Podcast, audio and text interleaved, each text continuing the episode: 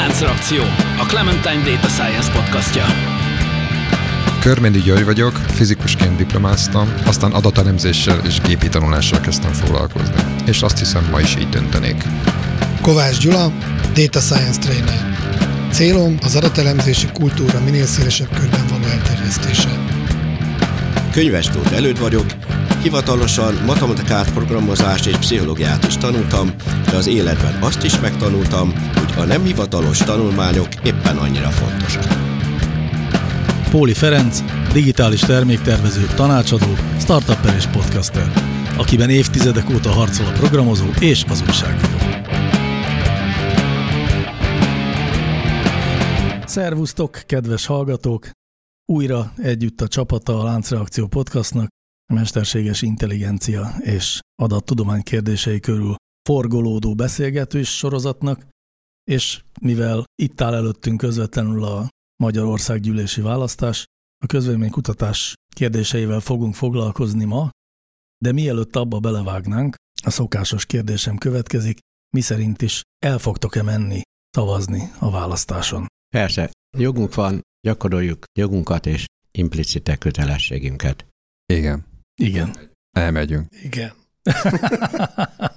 Különféle módokon, de szerintem az igenekből lehetett hallani mindenkinek a mondjuk, hogy még egy rétegét a hozzáállásának. Nem kell ennél többet szerintem mondanunk erről, de, De lehet, lehet, mert, megyünk. mert viszont vannak, akik nem mennek, és azok nincsenek tudatában sokszor, hogy, Hogy nem mennek. hogy aki nem megy, az valamelyik oldalt erősíti ezzel néha. Hát Tehát a a vannak győztes ilyen érdekesség, és annak azért nem már tudatában lenni, hogyha valaki nem megy, akkor azért gondolja meg, hogy, mert nagyon sokan azt gondolják, hogy nem mennek, tehát akkor ők, ők nem szólnak bele, tehát nem erősítenek senkit. Pedig ez nem így van. Tehát Bizony. kell tudni, hogy az el nem menetel az kit erősít, és annak tudatába kell nem elmenni esetleg. De viszont ezt előre nem lehet tudni, hogy ki fog erősíteni. De azért ezt lehet tudni. Nem, szerintem nem lehet. De lehet. Ja, mert az a, bocsánat, csak ez tök érdekes. De, Ja, de jó. azt még nem tudom, hogy te mit, De az nem érdekel. azt nem tudom, hogy te mit akarsz mondani, hát, hogy az is az. Meg, meg lehet az magyarázni, hogy ez miért van. Tegyük fel, hogy egy, az egyik tábornak egy fix mennyiségű tábor és ők mind elmennek. A másik tábornak meg nincs fix mennyiségű tábora. Tehát az egyik Na tábornál jó, de ezt nem tudod számít- előre, előre. De ezt, ezt lehet tudni. Ezt lehet, lehet gondolni, hogy kik azok, Ja, akik gondolni, valószínűleg de- elmennek, de ezt lehet tudni. A közvélemény kutató cégek, majd mindjárt fogunk róla beszélni, hogy, hogy persze mindenfajta politikai meg, meg üzleti szempont miatt ide-oda torzítanak, de azért igazániból ezeket lehet tudni. De azt viszont mindenképpen tudnod kell, hogy te kire szavaznál. Ja, persze. Na most akkor jön Gyulának a megjegyzése. Nem csak itt a részvételről, hogy van ilyen plafon, tehát van erre ilyen felmérés, hogy arról beszélünk, hogy van, akik nem mennek el, de hogyha összevetjük az országokat, van ilyen, hogy a cigány gyerek, bocsánat, roma gyerek hullik az égből, Hát így sokkal jobb. Nem tudom, hogy így jobb lett akkor is ö, 82%-nál több ember az életben nem fog elmenni. Tehát ez az elméleti plafon, nem volt még olyan ország, olyan választás, ahol ennél több ember elment volna. Elméleti plafon Akkor- biztos nincsen. Tehát ilyen értelemben, akkor de gyakorlati. Egyébként, egyébként ne gyakorlati. haragudj. Elméleti van 100 Egyébként ki kell, hogy javítsalak, de volt annak idején, én emlékszem, amikor ilyen 90 sok százalékos részvételek voltak a választásokon. Hát most is De ez még a rendszerváltás. Tehát amikor még rendes demokrácia volt, akkor elmentek az emberek szavazni. Oké, okay, de ez tényleg érdekes egyébként, hogy inkább mondjuk, hogy egy, egy országnak mi a szokása, hogy mennyien, tehát a szavazásra jogosultak hány százaléka szokott elmenni, hát akkor nyilván van egy minimum meg egy maximum érték, hogy eddig a szabad választásokon mi volt a legmagasabb részvétel. Én ahogy És a szoktam nézni, a legalacsonyabb. 80 körül. Tehát a fölött én nem nagyon emlékszem, hogy hogy ilyen, valóban ilyen szabad választásoknál 80% fölött lenne egy részvételen bármelyik országban, akár egy USA, nyugati demokrácia, Japán és így tovább. Van, ahol jóval alacsonyabb, valóban, biztos sok mindenem múlik.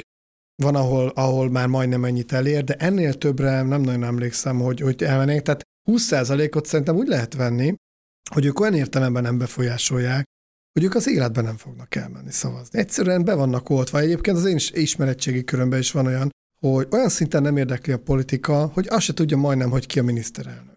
Hát vannak ilyen emberek, őket szerintem le lehet venni ilyen értelemben a választási térképről. Sőt, egy csomó térképről le lehet őket venni, egyébként nem csak a választási. De lehet, hogy csak veled nem akar politikáról beszélgetni, és ez egy jó trükk. Nem tudom, de 20 éve jól titkolja. Következetesen, és soha nem hibázik. Na jól van, de hogy miért is választottuk ezt a témát? Hát mert mostanában szezonja van a közvéleménykutatásoknak. Ilyenkor választási évben mindig természetesen felszökik jelentős mértékben a, az egy hétre eső közvéleménykutatások publikálásának a száma.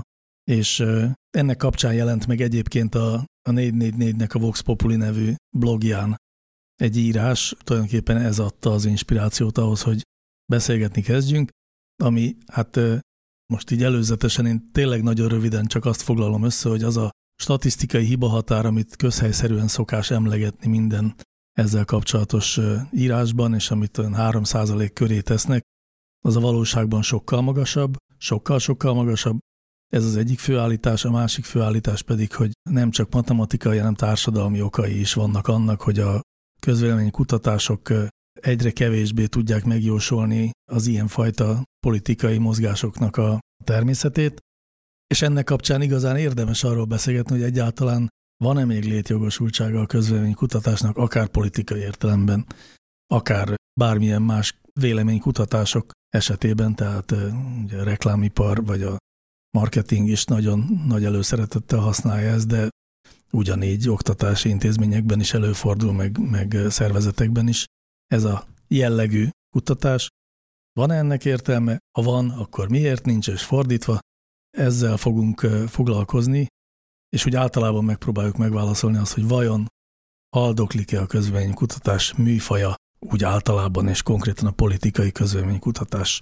A cikket, amit idéztünk, vagy amire én felkaptam igazából a fejemet, vagy ugye a hivatkozást, Tóka Gábor követte el, akiről most én itt próbáltam a filiáléját felderíteni, de nem találtam.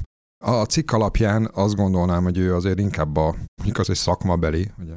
Egész biztosan, igen. Szintén zenész, uh-huh. mert hogy kevésbé újságíró, mint, mint inkább közönkutató, mert eléggé jó a tehát hogy precíz, de ha ez nem így van, akkor is, tehát, tehát igazából jó a cikk, tehát hogy a, azt gondolom, hogy, hogy eléggé szabatos, meg ráadásul még a végén még lábjegyzetek is vannak hivatkozásokkal, úgyhogy mindenképpen ez egy, ez egy jól megírt cikk.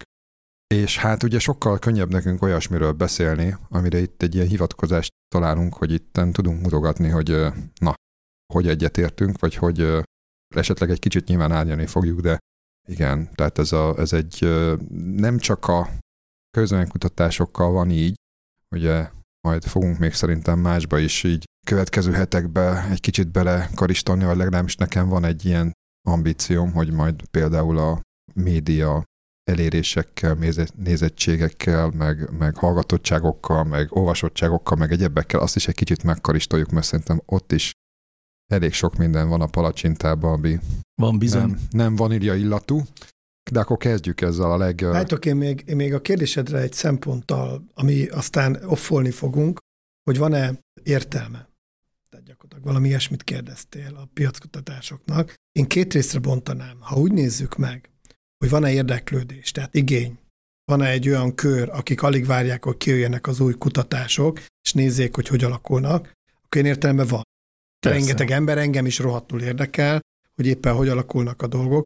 Ha úgy nézzük, hogy előre lehet-e jelezni, hogy mi fog történni néhány hét múlva a, a kutatási eredményekből, akkor nyilvánvalóan lassan ki lehet mondani, hogy szinte lehetetlen, bár nyilvánvaló, hogy most néhány hét múlva, amikor lesznek a, a konkrét eredmények, akkor majd mindenki el tudja magyarázni, hogy, hogy igazából hogy kellett értelmezni két-három héttel ezelőtt egy kutatási eredményt, de én azt hiszem már erről beszéltünk, hogy a, az amerikai elnökválasztásnál már nagyon szépen kiderült, hogy rohadtul nagyon súlyozták, rohadtul próbáltak minden olyan hibát elkerülni, ami a négy évvel ezelőtti korábbi Trump választásnál ugye nem jött be, és megnyerte, annak kell, hogy minden kutató szerint a Hillary Clintonnak kellett volna győzni, és ennek ellenére majdnem győzött Trump. Tehát ott, ahol szerintem valószínűleg a csúcs technológiával dolgoznak, már ott is recseg, ropog a rendszer. Menjünk picit sorba. Uh-huh. ha már említettük Tóka Gábort, és nem tettük hozzá a filiáléját, azt szeretném elmondani, hogy a CEU-nak a kutató professzora, Na, és nem 30 meg. éve a választói magatartás, Igen. a kutatásmódszertan és a választási rendszerek Na, az hát ő ez- kutatási témája, tehát a legkevésbé sem újságíró, bár szokott publikálni, hanem alapvetően egy választói magatartást kutató. Tehát az egy mondatban összefoglalva, tulajdonképpen már te is hivatkoztál rá, csak megerősíteném, tehát ugye szokás egy mitikus 3%-kal jellemezni a hiba határát a közönkutatásoknak. Majd az elődét rátromfol, de ez, ez ugye alapvetően abból szokott adódni, hogy egy ilyen ezres mintát szokás venni, és az az ezerhez tartozó hiba határ az, hogyha egyébként a reprezentativitás meg a véletlen mindenféle feltételek teljesülnek, akkor egy ilyen, egy ilyen 3%-os hiba határral jellemezhető ez, amit majd az erőt segít nekem, Igen, hogy az körülbelül pontosan hogy az- 3,1. Ez hogy- úgy jön ki, hogy 100 per gyöken.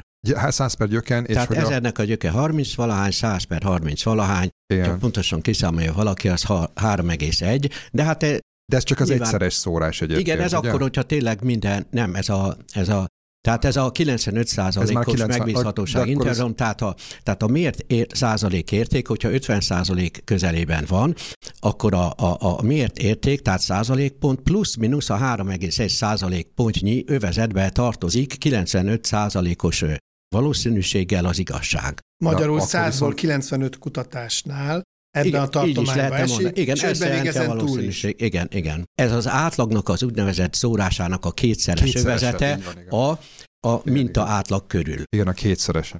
Jó, Na most- tehát az a, igen. igen. ebből majd sok minden következik. Azért akartam ezt tisztázni itt az elején, meg így ennyire, ennyire az alapokat, mert tulajdonképpen a cikk e körül motoroz, és igazából maga a cikk az annyit mond, hogy hát baromira nem ennyi a hibahatár, hanem ennél sokkal magasabb.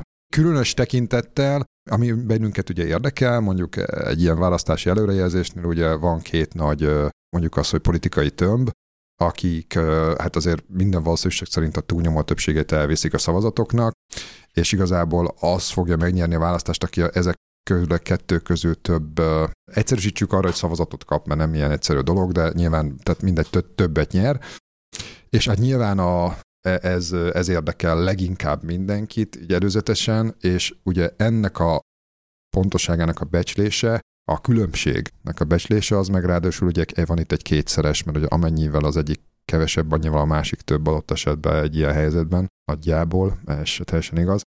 De hogy emiatt ö, ez, ez még fölörösödik ez a bizonytalanság. És tulajdonképpen arra épít itt nagyon sok gondolatot, hogy mivel ez a bizonytalanság ez sokkal nagyobb, mint 3% és akkor igazából majd azt az oka, azoknak az okait boncolgassuk egy picit, hogy milyen hát ilyen kognitív problémáink vannak ezzel. Tehát miért szeretnénk azt elfogadni, mint hogyha ezek ilyen kinyilatkoztatások lennének, és miért nem tudunk azzal kezdeni semmit, nagyon látványosan és nagyon nyilvánvalóan, hogy ezeknek ilyen nagyon nagy a hiba határa. Ő egyébként ilyen 20% körüli hiba határt is emleget, csak hogy És megnevezzük. egy kicsit huncut, tehát tegyük hozzá, hogy el kell ismerni, hogy szakmai, de fogalmazunk úgy, hogy egy kicsit huncutul van a cikk eh, fogalmazva, mert mindig arra appellál, hogy mondjuk egy példát, tegyük fel, hogy a két párt között tényleg egy reprezentatív, el- elsőre reprezentatívnak tűnő mintán mondjuk 4%-nyi különbséget mérne a mérés, és akkor ez a cikk igazániból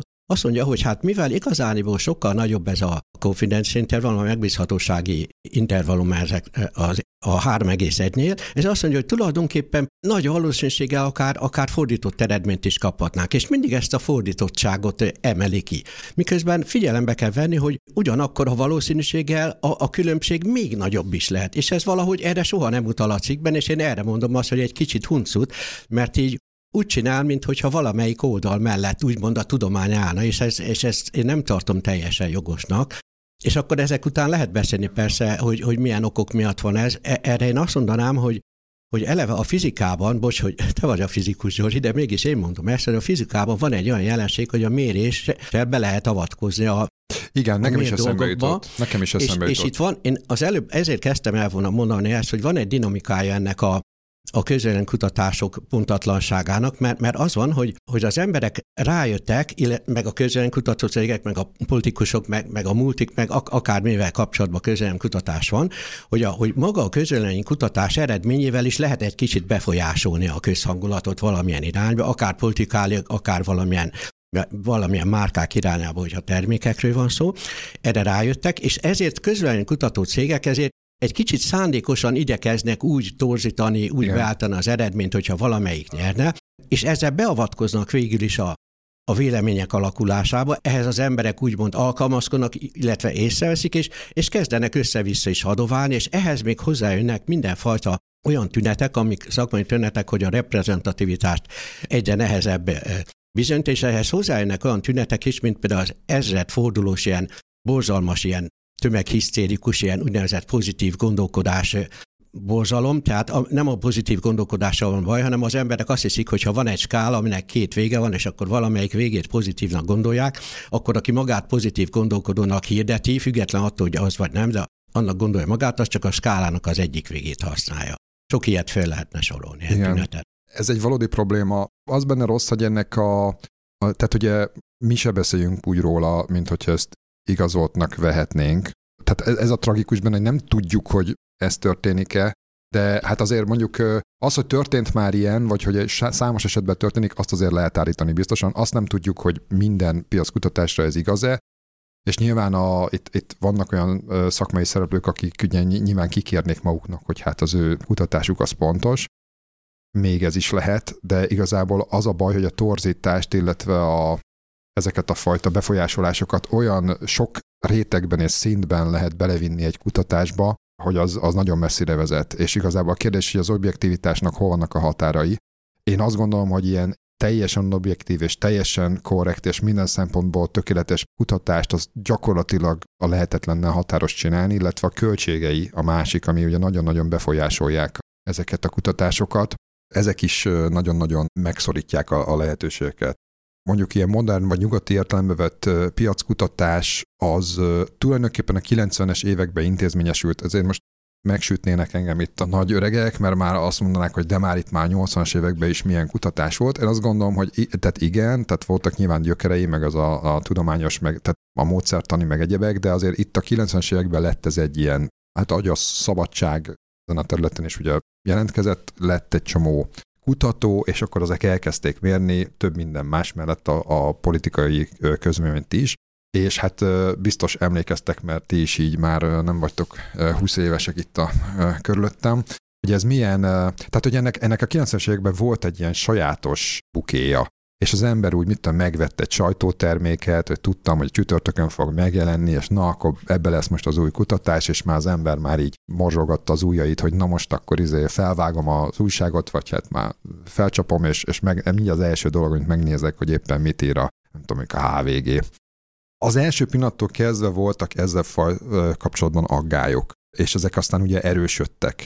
Tehát olyan jellegűek, amiket is elő, előd is céloz, mert hogy érzékelték, meg, meg nyilván ez egy ilyen oda-vissza hatás. Tehát itt az van, hogy, hogy egy csatolt jelenségről van szó, csak hogy egy fizikai hasonlattal menjek tovább. És ezért aztán nyilván a, a maga a kutatás publikálásának a ténye. Tehát, hogyha ez most csak egy ilyen uh, tudományos szaklapban jelenne meg, amit 127-en olvasnak, akkor ennek ugye nem lenne visszahatása a közleményre. De így, hogy megjelenik, és mindenki olvassa, és adott esetben beszél róla, hát ez ma már nincs így, de a 90-es években azért így ez, ez beszédtéma volt, akkor nyilván van egy vissza, visszahatása, és akkor így az egész egymásra hat, és akkor fel lehet tenni azt a kérdést, hogy mennyire manipuláljuk magával a közönkutatás eredménynek a közlésével a közvéleményt. Ugye? Tehát, hogy, a, hogy ezt most nem akarom tovább belemezni, de lehet képzelni, hogy ha én mondjuk Előtte egy héttel kihirdettem a választás előtt, hogy ez egy lefutott eredmény, és hogy tuti itt a, a győztes, és csak én csinálom a kutatást, és ezért aztán nekem ezt elhiszik, mert nem csinál senki mást, mondjuk, akkor én ezzel mondjuk gondolhatom, hogy, vagy gondolhatjuk, hogy befolyásoltuk a választást. Még az is lehet, hogy még ezt is meg lehetne kutatni egy ilyen szélsőséges esetben, de mondjuk általában nem ez van, tehát általában az van, hogy rengeteg kutatás van, és ezek sokszor ellent mondanak egymásnak, különös tekintettel akkor, hogyha komolyan veszük, hogy mindegyik szigorú módszertant követ, illetve, hogy adott esetben mondjuk ezt a 3% jellegű hiba határ tudja, mert, mert gyakorlatilag az látszik az eredmények, tehát amiket ők közölnek, vagy mérnek, azok 3%-on túl vannak, vagy még a 3 plusz 3%-on is túl vannak, tehát igazából a két Gauss görbének nem lenne olyan része, ami érdemben összeér, tehát az, az mondjuk aggályos. De hát ugye szó sincs arról, hogy ennek 3%-nál a hiba határa, és a másik az, hogy talán még, a, még egy ilyen visszamenő szakmai megzés, hogy miért ezer, arról mondjuk egy mondatot erőd, a miért ezer az a klasszikus száma a piackutatásnak, és az az érdekesebb, ugye, hogy hogy a, az alapsokasság számától függetlenül, tehát mondjuk az USA-ban is, meg a, meg a Magyarországban is, de, de minimálisan, meg... A mintanagyságról beszélsz, ugye? Igen, igen, igen, igen, hogy mi, miért van ez? Hát ennek az az oka, nem jó, hogyha túl nagy az elemszám, meg az sem jó, hogyha túl kicsi.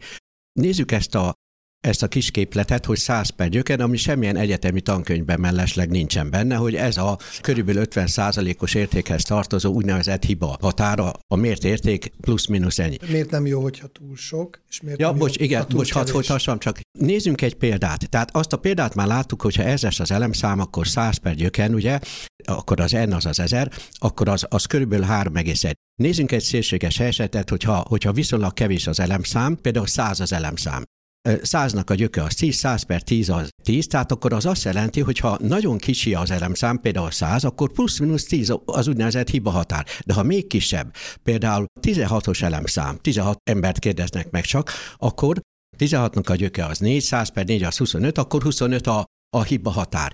Na most Hogyha a 25 a hiba határ, az azt jelenti, hogy, hogy egyszerűen szinte akármilyen nagy különbség van két százalék érték között, nem lesz szignifikáns. Nem fogjuk azt mondani, hogy különbözik. Most mi van akkor, hogyha nagyon nagy az elemszám? Vegyünk tízezres elemszámot, ugye az százszor száz, tehát tízezernek a gyöke a 100, 100 per 100 ez egy, akkor nagyon kicsi lesz a hiba határ. Hogyha még nagyobb az elemszám, mondjuk millió az ezerszer ezer, ugye, tehát milliónak a gyöke ezer, 100 per ezer az, az 0,1, tehát hogyha milliós lenne az elemszám, akkor már 0,1 százaléknál azt mondanánk, hogy ez egy szignifikáns különbség. Na mi következik ebből?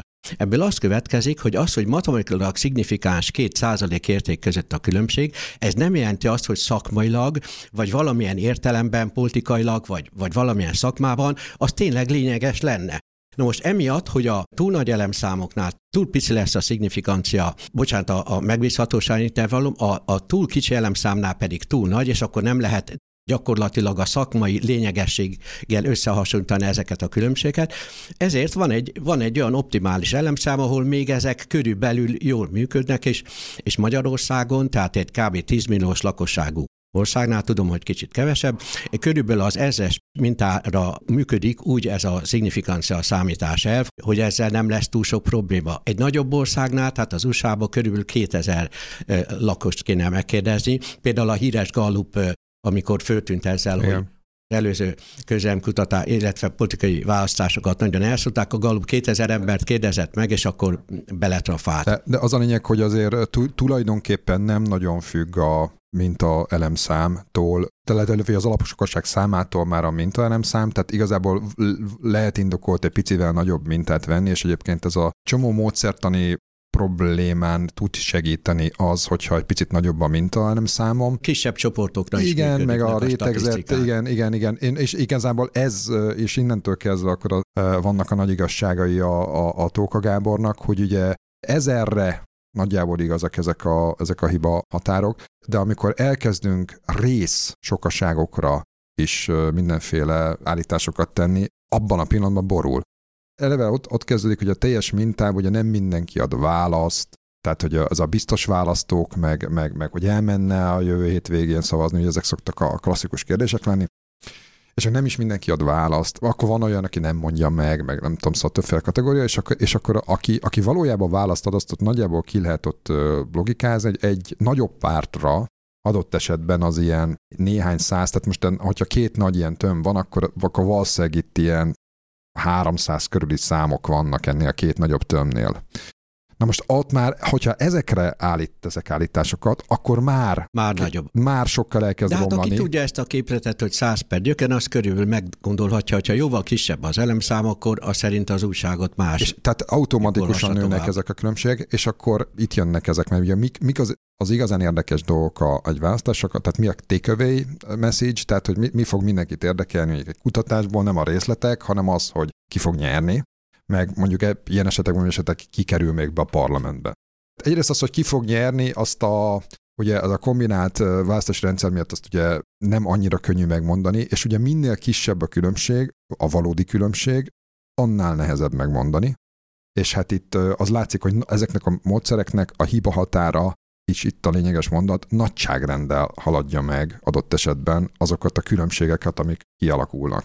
Egyrészt de azért egyéb dolgok is vannak. Tehát nyilván egy politikai választásra nem mindenki akarja elárulni egy ilyen közönkutatásnál, melyik pártra szavazna, Szerintem ez nagyon lényeges, hogy, hogy azért a komoly piackutató cégek, ők azért foglalkoznak olyan típusú kutatásokkal is, hogy hogy hogyan lehetne bejósolni az ilyen úgynevezett hiányzó vagy megtagadott válaszokat, és ezt általában azért erre vannak, vannak módszerek, elég jó módszerek, és ezeknek a típusú bejóslásoknak is van egy pontossága vagy pontatlansága, de ez is benne van a pakliban, és tulajdonképpen valahogy, hogyha nagyon benfentesként akarna az ember fogalmazni, akkor azért azt lehetne mondani, hogy azért a közvélemény kutató cégek azért igazándiból az eredményt egy kicsit pontosabban tudják, és reálisabban, mint ahogy azt közik. Csak hát nagy kultúrája lett ennek, hogy valamelyik irányba próbálják torzítani, és ez látszik, hogy melyik közvélemény kutató cég csinálja kutatást, hogyan torzít. Na ezt én is akartam mondani, hogy az egész szakmát nem hitelteleníti egy kicsit, hogy azért mondjuk ki, hogy az összes, legalábbis a legtöbb közölemi kutató köthető valamelyik oldalhoz, akár párthoz is. Hát ezt szerintem csak akkor mondjuk ki, hogyha erről bizonyítékunk van, és nagyon-nagyon kétlem, hogy van. Azt lehet tudni, hogy adott esetben a közönkutatásra kiadta a megbízást, és hogyha ez mondjuk egy párthoz köthető mondjuk alapítvány, meg egyebek, akkor ott azért lehet ilyen vélemény, és rendszeresen ő adja, és nem, nem tudom, kevernek. Tehát lenne nyolc közönkutató, és akkor random adnának megbízásokat, de nem így van. Tehát ez, ez, ez az, az tudjuk. Na a lényeg az, hogy én azt látom, hogy a, ami az én véleményem, mindig azt látom, hogy amelyik mondjuk a kormánypárthoz közelebb van az én véleményem szerint, az mindig sokkal jobban kihozza a kormánypárti oldalt, és amíg az ellenzék, az én véleményem szerint az ellenzéki oldalhoz köthető, az meg sokkal jobb eredményt hoz ki az ellenzék szemszögéből. És a cikkben is benne van, hogy a Magyarország kutató cégek eredményei között sokkal nagyobb a szórás, a különbség, mint az amerikaiak között. Igen. Tehát ez felveti azt a kérdést, hogy, és e, arra reflektálok, amit mondtál, hogy, hogy lehet, hogy ők pontosabban látják. Különben erre vannak módszerek, hogy lehet pontosabban látni. Említsük meg, hogy ez nem csak a politikai ügyekben van, majd rátérek, hogy erre a dologra tehát igen, később. Az, az egy két dolgot, tehát egy kisebb ország, nagyobb szórás, de, tehát, hogy a, az nem igaz persze, de... Hát pont de nem, nem. Hát Amerikában a... 2000-es a minta, tehát ott a nagyobb a szórás. Igen. De nagyobb az a De most a, most a másik, de, de, de tehát a másik az, az, az a, és ez szerintem a meghatározó, hogy mekkora igény van a, a pontosságra valójában, tehát ez egy nagy kérdés. Tehát, hogy igazából csak egy, csak egy számot akarunk látni, hogy nem tudom, 47-45, vagy érdekel bennünket a pontosság, és a pontosság sokkal kevésbé érdekel bennünket az igazság, tehát mondjuk megrendelőként. Mert hogy a költsége ezeknek a kutatásoknak az alapvetően módszertani finomságok, azok kerülnek igazából sok pénzbe. És akkor most hosszú beszélgetést kezdhetnénk, nem akarunk, mert egyébként meg nem is ez volt a célunk, de Ugye itt egy nagyon hosszú folyamat zajlik, a politikai, meg mindenféle közönkutatásoknak ugye nem olyan nagyon szörnyű, talán mondjuk száz éves nagyjából a, a, a története, amióta ilyen, ilyen típusú ilyen rendszeres megkeresések vannak. Scipione könyvben van ez benne a történet, szépen a Scipione-nek a piackutatás gyakorlata című könyvében. És, és, és igen, tehát hogy a, meg, meg van a Bebi is, meg ezek, tehát igazából sok, sok olyan ilyen könyv van, aki, aki, aki ezeket egy végigveszi, és nagyon szépen el lehet mondani, hogy milyen kudarcokon keresztül tanultak a, a közönkutatók, de hogy ez nem fejeződött be ez a folyamat, ez nagyon fontos. Tehát a 21. században nagyon erős változások voltak ezen területen, tehát ugye, ugye ami most arra már egy tény, hogy tulajdonképpen teljesen megváltoztak azok a csatornák, azok a adatfelvételi csatornák, amin keresztül el lehet érni a, ezeket a kérdezetteket. Én emlékszem arra, amikor én ezt tanultam annó, akkor, akkor még tulajdonképpen mondjuk a telefonos kutatásnak a, a hitelességét is egy csomó szempontból így, tehát érvelni kellett amellett, hogy egyáltalán te telefonosan kutathatsz, mert hogy nincs mindenkinek telefonja, meg sasasa. Most már teljesen más szempontból problémás a, a, a telefonos kutatás, de most is az, de most már nem itt tartunk, és akkor mik a, leg, meg a legfontosabb meghatározó? Hát a költségek. Tehát mondjuk Magyarországon alapvetően a költségek, tehát olcsóbba, okosba akarják ezeket a kutatásokat csinálni, ennek lesz önmagában, ennek lesz egy csomó olyan következménye, ami a pontatlanságra utal. Ráadásul ugye mostanában ugye ez a social media, meg alapvetően internetes egyéb ilyen panelkutatás, meg egy, egyéb jellegű adatfelvételek vannak, ezek nagyon súlyos, és nagyon komoly, és nem lesöpörhető ilyen reprezentativitási aggályokat szülnek. És igazából ezekkel a technikákkal, most erőset mondok, és majd kénytelenek leszünk egy-két kollégát majd meginterjúvolni, meg elhívni vendégként ide a podcastba, hogy meg tudják védeni, de egy, de egy erőset mondok. Tehát ezekkel a modern technikákkal igazából én azt állítom, hogy eleve nem lehet garantálni ezt a reprezentativitást, tehát így lehet rá törekedni, meg trükközni, meg, meg ilyen oldalsasszékat tenni, de alapvetően ez nem, nem kezelhető. Igen, illetve még olyan, olyan szempontok is vannak, egy, tegyük hozzá, hogy ez nem csak a politikai közvéleménykutatást érintik ezek a statisztikai jelenségek, hanem a tudományvilágát is, és a, az úgynevezett tudományvilágában kitaláltak arra egy módszert, hogy hogyan lehet az ilyen típusú statisztikai torzításokat kezelni. Erre van egy tudomány, úgy hívják, hogy metastatisztika. Tehát az azt jelenti, hogy a különböző statisztikai jellegű kutatásoknak egy nagyon érdekes típusú összegzésének az elemzését vezetik be a, a tudományban. Ott például létezik egy úgynevezett publikációs torzítás fogalom, ami sokszor abból származik, hogy a publikációs kényszer miatt muszáj kutatóknak eredményeket közölni, és ezért sok mindent közölnek, viszont elhallgatják az olyanokat, amik nem annak a fajta feltevéseknek felelnek meg, ami a, úgymond az úgynevezett tudománynak a fő irányához tartozik. Na most emiatt komoly tudományokban, például az orvos tudományban bevezettek szabályokat és rendszereket és adatbásokat, hogy az összes orvoskutatást összegyűjtik szabványos nagy adatbásba, szabványos szempontok szerint, és szabványos szempontok szerinti úgynevezett szisztématikus irodalomkutatással több kutatásnak az eredményét kivonják ebből az adatbázisból, és utána úgynevezett metastatisztikai módszerekkel megnézik, hogy igazándiból összességében mit mutatnak, és a metastatisztikai módszerek között van olyan, ami képes kiküszöbölni a publikációs torzítást. Igen, csak ezek azért erőd, ami ez tök jó, hogy ezt idehoztad, csak itt megint az a probléma szerintem, vagy én legalábbis felvetném, hogy szerintem ez egy probléma, hogy ezek azért tudományos kutatások. Tehát a publikációs kényszer ellenére azért ezek tudományos kutatások, aminek az alanyai adott esetben, tehát ugye betegek, a, amire más típusú, hogy mondjam, tehát, tehát hogy ezek, tehát teljesen más, amikor embereket kérdezgetnek. Mások adott esetben a tudományos életben a statisztikák, igen, mint a politikai szerintem, életben. Igen. Szerintem a, a közönkutatás az ilyen szempontból sokkal rosszabb és sokkal nehezebb helyzetben van, és én még azt is megkérdezném, hogy most ez a klasszikus metastatisztikai megközelítés, az alkalmazható-e ezeknél, mert, mert ezeknek azért vannak feltételei. Tehát azért bizonyos hipotéziseket azért, azért, az, azért meg kell álljon egy, egy, egy, egy metastatisztikával kapcsolatban. Például azt is gondolom, hogy ha, ha, ha kiderül egy, egy kutatásról, mondjuk a, a tudományos kutatásból, hogy teljesen fals, vagy teljesen uh, kreált eredményeket tartalmaz, akkor azt ki fogják venni a metastatisztikából is. Igen. Nekem most egy másik dolog jutott eszembe, a hiba, a statisztikai hiba.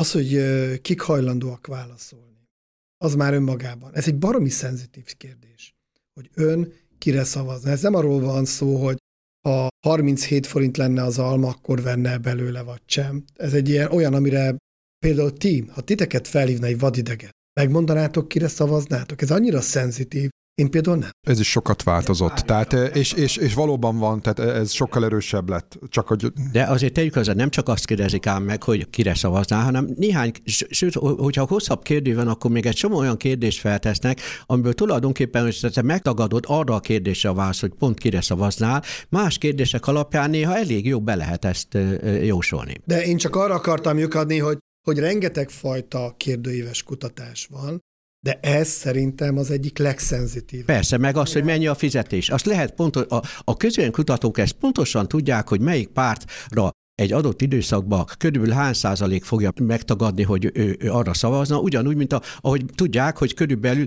olyan 30 százalék biztos nem fogja megmondani azt se, hogy mennyi a fizetése. Én azt mondanám, hogy mert az az igaz, hogy a, előtte órákon keresztül tudsz ezekről a típusú ilyen problémákról beszélni, de lehet, hogy egy picit visszamennék a Pew Research egy cikkét is betesszük majd a show notes-ba, ami például egy pár évvel ezelőtti cikk ugyan, de hogy így, de hogy foglalkozik ezekkel az adatfelvételi, például az adatfelvételi problémákkal. Tehát, hogy most kicsit visszamegyek, és nem, tehát a szándékosságot nem feltételezve, tehát, hogy a, a legjobb szándékokkal készülő piackutatást és nem torzító hatásokat feltételezve, tegyük fel, hogy így készülnek ezek a kutatások, akkor is egy csomó probléma van vele, ez a Pew Research-os cikk is foglalkozik vele, és akkor itt egy félmondatos oldalvágás, hogy azért az is jellemző, hogy erről ugye jellemzően ugye a piackutatók fogalmaznak meg, hogy mik a problémák a piackutatással adott esetben, illetve közemkutatók fogalmaznak meg állításokat, tehát ez megint a, hogy azért picit a mundér az mindig be van védve, én azért azt gondolom ezekről, tehát hogyha valaki nagyon nyersen és kívülről fogalmaz meg kutatás vagy állításokat, azért ezzel sokkal erősebb állításokat is tud tenni. Tehát egészen addig, hogy mi értelme van ezeknek a kutatásoknak. Azt gondolom, hogy még azt is védeni kell, mert mert elment az egész egy olyan irányba, hogy, hogy most már nagyon komolyan, és az a cikk, ez, amit ugye hoztunk a Tóka Gábor féle, ez, ez, ez, ez nagyon-nagyon komoly kérdéseket vet föl. Tehát, hogy valóban ekkora nagyságrendű a hiba határ, akkor az egész ez, tehát ha egy kicsit is tudományosan akarjuk ezt értelmezni, akkor ez, ez nagyon nagy probléma. Ha, ha csak a politikai marketing részeként tekintünk rá, hogy éppen melyik hogyan publikálja, akkor azt úgy kezeljük, csak akkor, akkor gyakorlatilag a, az érvényességét azt teljesen ignorálnunk kell. És akkor innentől kezdve van, ez, ez ugye két szélsőséges álláspont, tehát hogy szakmailag ezek okék, és nem tudom, elkezdjük magyarázni, hogy mi van a százalékokkal, meg a másik az, hogy gyakorlatilag ignorálhatjuk őket ezeket tudományosan. Ez két szélsőséges álláspont. Valószínűleg valahova a kettő közé kéne elhelyezkedni, csak nagyon nehéz.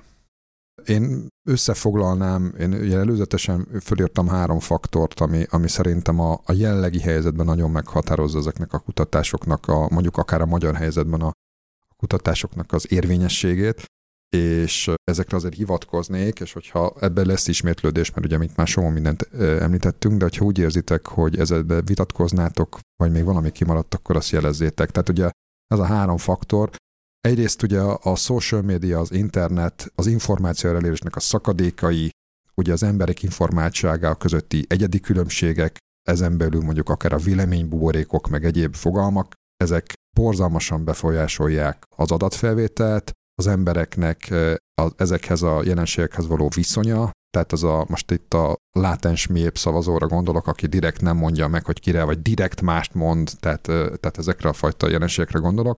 Ez egy gyakorlatilag a klasszikus adatfelvétel, meg azoknak a módszertana nagyon nagy részt el lehetetlenül. Aztán a, másik faktor az a professzionális politikai marketing túl hatékony. Ezt értem föl. Szerintem nagyon érzékelhető, hogy annyira tudatos a politikai marketing működése, hogy, hogy az, hogy egy kutatás hol, mikor, milyen szalagcímmel, milyen intenciókkal jelenik meg, az gyakorlatilag már még hogyha egy maga a kutatás adott esetben teljesen befolyásolásmentes lenne, vagy torzításmentes, meg korrekt, ez még akkor is felvetne egy csomó kérdést. Tehát ugye gyakorlatilag nincs olyan hír, ne lenne ilyen értelemben már előre, hogy mondjam, átdolgozva, vagy így, vagy így a alkalmassá téve a befogadásra, hogy nagyon finoman fogalmazzak. Ezt várja, ne hogy ezt nem értem, hogy a politikai marketing hogyan befolyásolja a kutatások eredményességét? Nem az a módszertanát? Nem a módszertanát, tehát hogy felteszem azt, hogy a módszertan az adott esetben minden, minden nagyon király és nagyon jó mérek, még akkor is az van, hogy megírtam, hogy mi az eredmény az egésznek, akkor az átmegy egy mondjuk egy média működésen, és ami kijön belőle, ami a végén megjelenik tartalomként, az már tök más. Tehát, hogy annak már nem biztos, hogy direkt módon köze van, az, tehát, hogy, hogy ezt befolyásolják. Tehát magát azt a folyamatot, hogy, hogy mi jelenik meg, és ez most jó persze, most lehet mondani, hogy nyilván a, a kutató is fel tudja rakni a saját honlapjára, de, de akkor sem. Tehát, hogy valójában, valójában már érződik, hogy más az eredmény, tehát mondjuk az Excel tábla, vagy a SPSS tábla, és annak a outputja az más, mint ami aztán utána közlésként megjelenik erről. És a, a harmadik faktor, az, ez egy picit összefügg ezzel, sőt, ez, ez, ez már teljesen ez volt, hogy a közönkutatásra úgy tekintenek, mint, egy, mint egyfajta fegyverre és akkor emellett van ugye az a hatás, hogy, hogy az elmúlt évtizedekben teljesen iparszerűvé vált ez a, ez a működés, ez a hatás, tehát az egész kutatás. Tehát az adatfelvételi csatornák is azért változnak meg, mert hát sokkal olcsóbb. mai nap is lehetne azt csinálni, hogy elcsattogunk az emberekhez, és akkor ilyen személyes adatfelvételt végzünk, meg nem tudom, tehát ilyen nagyon direkt klasszikus módszereket alkalmazunk, csak állati drága. És ezért inkább azt csináljuk, hogy, hogy nem tudom, a Facebookon írjuk, hogy kinek mi a véleménye. És hát Tehát igen, ilyen, mint, ilyen mint amiről a beszéltünk, hogy egy egész ravasz fondorlata, egész más típusú adatból, mint például a nevekből, hogy Y-ra végződik-e vagy nem, tehát más módon kell adatot szerezni erről. És van egy ilyen erózió, hogy Facebookos szavazást, mint hogyha ez valami, valamit mérne, ezt így, így Hát illetve indirekt és ez, ez nyilván erodálja az egészet. Élni, hogy indirekt módszerekkel, hogy nem kell rákérdezni, hogy kire szavazna, hanem hanem azt egy, egy csomó másfajta jelenségből ugye látszik, látszanak ilyen irányok, és, és azokat kell inkább felmérni, valahogy kutatni, és azt pontosítani. Most az egyik pártra szavazna, az most mindenki kapcsolja fel a villanyt, a másik meg kapcsolja le, mint a... Volt ugye az a mikor a... Ki mit tud, Ki mit tud, köszönöm Ki szépen. Tehát azt hiszem ott, ott, ott mértek így szimpátiák. Ja igen, hogy akkor a, az ilyen transformátor központokban a teljesítmény, hogy alakul, a mérték. Aha. Jó, hát ennyi volt már a műsoridőnk. Eljutottunk odáig, hogy nem is tudom, meddig jutottunk, hogy a hiba határ nagyobb, kb. Választom, meg nem szívesen árulja Én egy valamit még hozzá tudnék ehhez tenni, mert nagyon sok piackutatásnál mondjuk a klasszikusokról beszélek, mondjuk ilyen kérdévesekről. A válaszadás nagyon sokszor azért pontatlan, mert az van kihangsúlyozva, vagy az instrukcióban, amikor a, a válaszadót kérdezik, hogy jaj, hát kérjük, hogy segítsen nekünk, és, és ez elő hozzájárul információhoz. Tehát rosszak ezek a fogalmazások. Én azt figyeltem meg, hogy akár pszichológiai kérdőívnél, akár társadalmi kérdévnél, akár valami márkakutatásnál nagyon hálás tud lenni egy olyan instrukció, hogyha nem azt mondjuk a válaszadónak, hogy ezzel hogyan segít minket, hanem azt mondjuk neki, hogy itt van egy nagyon szép kérdőív, és ami, ami segít önnek átgondolni e-, ezzel a témával kapcsolatos ügyeit, és nem csak nekünk segít ezzel, hogyha kitölti, tehát saját maga szépen szisztématikus szempontok szerint valamit átgondol, és kap ezért egy utalmat, mert visszajelzünk, és ön majd a saját nézeteit tudja majd másokhoz hasonlítani érdekes táblázatok által. Egészen meg tudnak hatódni válaszadók különböző helyzetekbe, hogy hogy igen, velük is törődik valaki. És az nem manipuláció előd?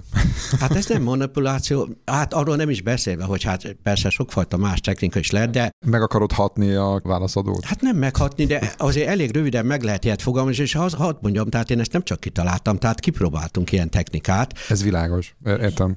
És az, hogy, hogy ezen meg lehet hatódni, ezt azért mondom, mert voltak ilyen élmények ezzel kapcsolatban, hogy tényleg írtak levelet, vagy közölték, hogy hát ilyen még soha nem volt, hogy valaki azt közölte volna velük, hogy válaszadókkal való tör, törődés itt a, a lényeg, nem pedig az, hogy mostan a kutatónak segítenek a szakdolgozatának vagy a politikai cikkének való megjelenésébe. Hát akkor ezzel a gondolattal búcsúzunk, nem a, a kutatás szebb jövője reményében. Köszönjük a figyelmet!